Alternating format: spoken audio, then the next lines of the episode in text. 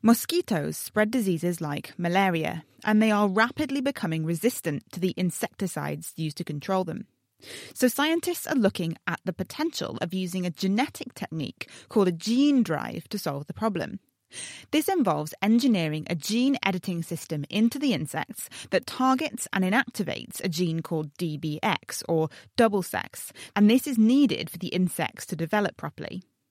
Critically, though, only female mosquitoes, which are also the ones that bite, are affected by the change. This means that males are left unaffected and can spread the genetic modification through the population, but affected female mosquitoes are unable to reproduce, and within eight generations, the population crashes to zero. Chris Smith heard how it works from Imperial College London's Andrea Crisanti. Our strategy is to eliminate mosquito. No mosquito, no malaria. To achieve this, we have developed a genetic solution that progressively spread into the population and is aimed at eliminating the female mosquito. Uh, we target a specific gene which is called double sex. This gene plays a key role in controlling the differentiation of an organism in a male or in a female. And if you destroy the female portion of this gene, then a female cannot develop as a female, but rather develops as a male and this is completely sterile and that cannot contribute to increase the population of mosquito. And I suppose the important thing here is that the males remain completely healthy and capable of reproducing, so they're going to be carriers for this modification and they're going to keep passing that on into any females that can still reproduce.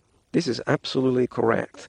In fact, uh, the genetic modification that we made in the double sex gene leaves the male portion of the gene completely functional, and the males develop normally. The only problem I foresee with this, though, is if you were to just say release a lot of modified females or males into the population, surely the only ones reproducing are going to be the ones that don't carry this change. So eventually it's just going to vanish and disappear. How are you going to make it so that it increases more in the population? Well, we have developed a gene editing solution that, if uh, is activated during the formation of the sperm in the male or eggs in the female, in principle, this uh, genetic modification is able to reproduce it, and then all the uh, progeny inherit the genetic modification. In this way, generation upon generation, it, rather than decreasing, increases.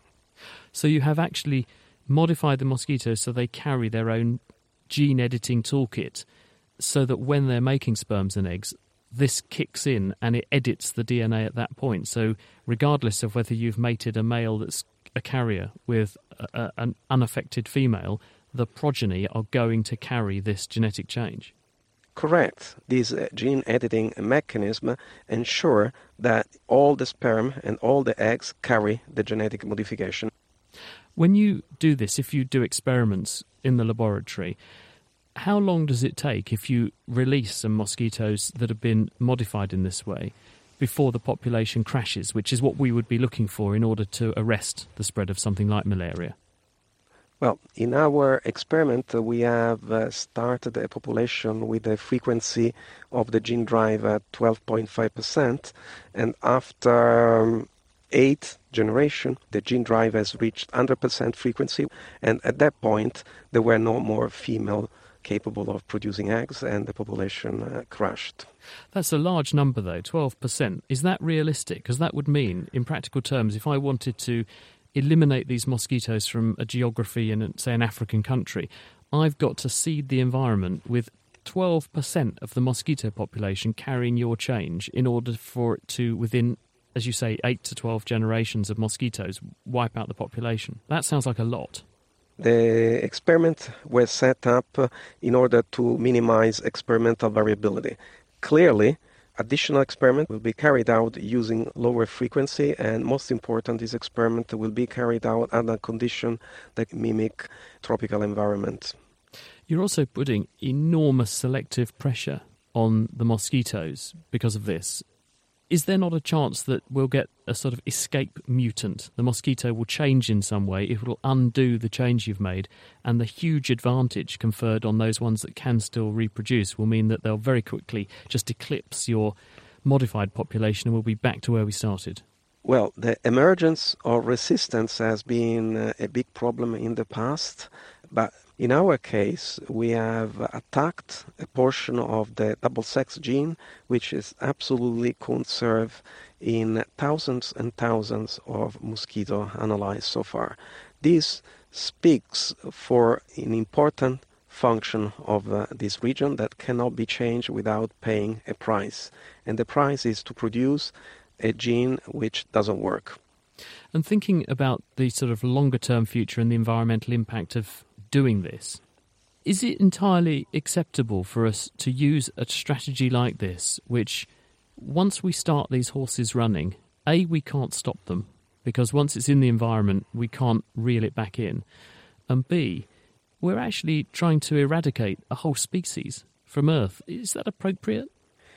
If the technology is successful, it will eliminate the mosquito and uh, will also then eliminate the genetic modification that we have introduced. So I do not anticipate the gene drive to remain in the environment uh, if successful. Now, the second question is whether it is legitimate to try to eliminate one species. Uh, my personal opinion, it is, and this has been attempted in the past. I'm uh, Italian, and my country had a huge problem with malaria. The Rockefeller Foundation and the Italian government uh, undertook a huge effort to eliminate mosquito from Sardinia. The poor island was really, literally, carpet bombed with DDT for five years. At the end of this treatment, mosquito were eliminated. Now, I'm sure everybody agreed that uh, Sardinia is a much better place now than it was before, and uh, at the same time, I'm not aware, or anybody is aware, of the great havoc that the disappearance of these few mosquito species has caused in the island. That was Professor Andrea Crisanti from Imperial College London speaking to Chris Smith. And that paper has just been published in the journal Nature Biotechnology.